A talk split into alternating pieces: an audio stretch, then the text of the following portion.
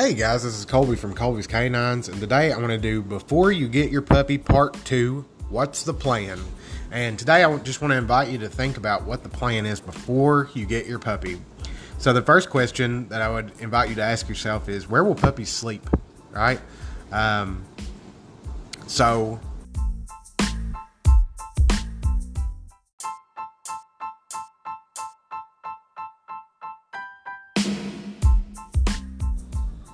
Get a crate, get a crate, get a kennel crate, whatever you want to call it.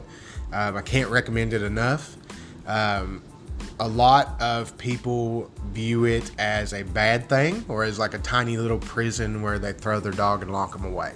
And um, I really want to change the way you think about that. Um, I think that's, I think providing a crate and making it the best place that your dog could possibly be is one of the most important things you could do for your new puppy.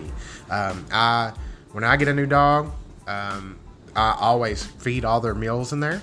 That's where they get their bones to chew on. That's where I ask them to lay while I'm eating supper, right? And, and for me, when I'm eating it first, then I'm also rewarding them for staying on the bed. So if they get close to me while I'm eating, then they don't get anything. They just get led back to the bed. But if they just stay on the bed, then I might bring them a little piece of food. So that's one of my little tricks. So I might get into that in more detail later. Um, and then next, I want to I want to ask you, where will they hang out? So um, what I mean by that is uh, once we're past the crating all the time stage and you're reasonably certain that they won't pee, like pee in the house when you just run down the road to the store.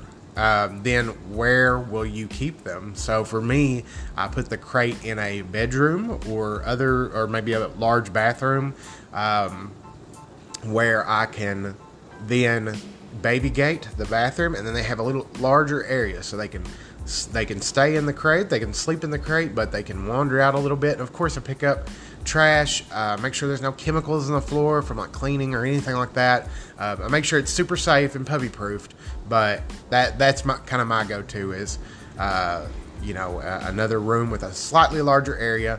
And, and for some dogs, if they're really, really small dogs and you're going to be gone a little while, I might put a puppy bed down in a corner far away from their kennel. That way they do have a place that maybe they'll go if they have an accident. Um, but if you start having accidents, it might be time to take a step back and go back to just the crate. Um, beyond that, what will they do while you're at work? Um, so for me, my go-to is something to chew on, right? Or one of those Kong toys. And when I say something to chew on, uh, I was talking to some um, clients the other night, and they mentioned that they always give their dog a toy to chew on. This does not count, okay? It is a very, very natural part and an important part of being a dog to be able to chew on something. And for me, that means chewing on something that they can chew and then consume, okay? So, like, bones aren't the best example. Like, yes, I give my dog bones, but I'm always supervising when they're chewing bones. Now, other things that I've tried are like, um, Tractor Supply has some things that are like hooves, right? So they can gnaw on those a little bit, and they're very hard. Um, they can't easily be broken up and, and choked on or anything like that. Even my, even my biggest dog, um, she's like seventy-five pounds and can't really break those up.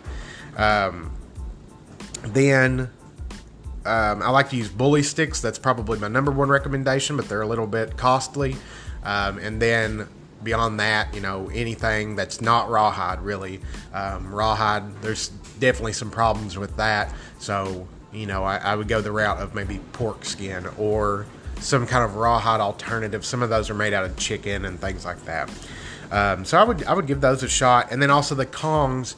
Um, I use a Kong toy, and I'll put a small swipe of peanut butter, right? Just a small swipe around the inside, and just enough that they have to sit there and work at it. Um, and then if I give that to them as I'm leaving, by the time they're done, they don't even realize I've left. They're just ready for a nap. It's, it's not a traumatic event. So then you help to head off any kind of separation anxiety and things like that. Um, next, I would ask, how will you handle the inevitable messes? Um, one thing that I tell new clients, that especially that have puppies, is that your puppy will almost certainly pee in the floor. Um, that just just assume that, you know, we can do a good job. We can manage the environment. We can watch them like a hawk. We can tie the leash to us and keep them on it in the house. I mean, we can do everything, but more than likely at one point or another, they're going to have an accident. So how we handle that? And for me, I just don't make it a traumatic thing. Like, it's okay. What would I do if a toddler had an accident? You know, nothing. You know, I'd just be like, okay, well, maybe we need to work on potty training some more or whatever. You know, it's uh, it's not a big deal. Um, definitely none of that r- no, rub their nose in it kind of thinking. Um, I definitely don't suggest that. I suggest against it highly. Um, and also, it's important to have good cleaners. So for me, I always choose an enzymatic cleaner, um, something that will take care of that smell, not just that I can smell, but that they can smell. And remember, they can smell so much more powerfully than us. Um, next, I would ask, how will you reward the successes? So, um, I can't say it enough. I cannot say it enough. Go outside with your dog. Even if you have a fenced-in backyard, uh, even if you live out on a farm, and they've got a bunch of room, room, room to run, um, go outside with them, um, because if you're not with them, you can't re- re- reward the good things that they're doing, and you can't stop the bad things they're doing before they become habits. So go outside and keep some treats in your pocket. Um, so as long as I'm around the house, most of the time, I've just got, you know, say it's colder weather, I've got a couple store-bought treats in a jacket pocket. If it's warmer weather, then I've probably got my treat bag. You can get those off Amazon. They're not they're not expensive at all, and they are not just for dog trainers. I think they're an excellent idea for any dog owner, especially new puppy owners, because you always, as often as you can, want to be prepared to reward those good things that they do. Um, and then, how often will you train? So I don't think that new uh, dog owners, new puppy owners, often think in advance.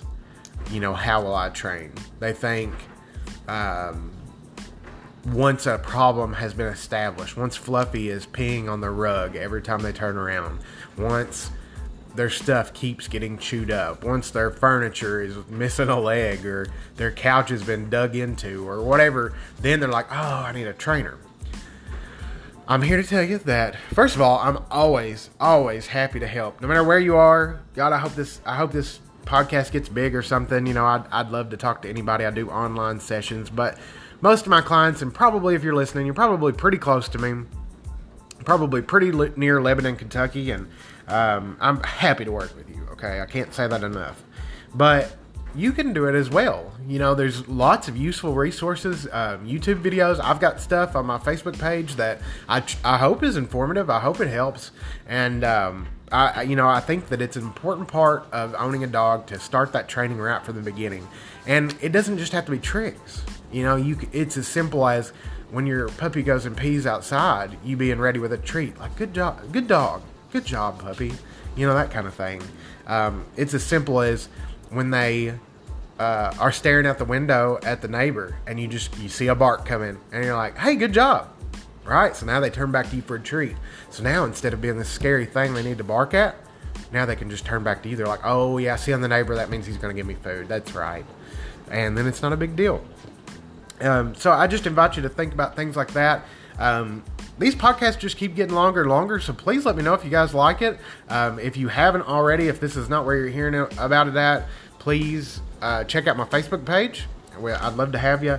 And please tell your friends, share this, and let them know what's going on, and hopefully I help somebody with a brand new puppy. Thanks, guys.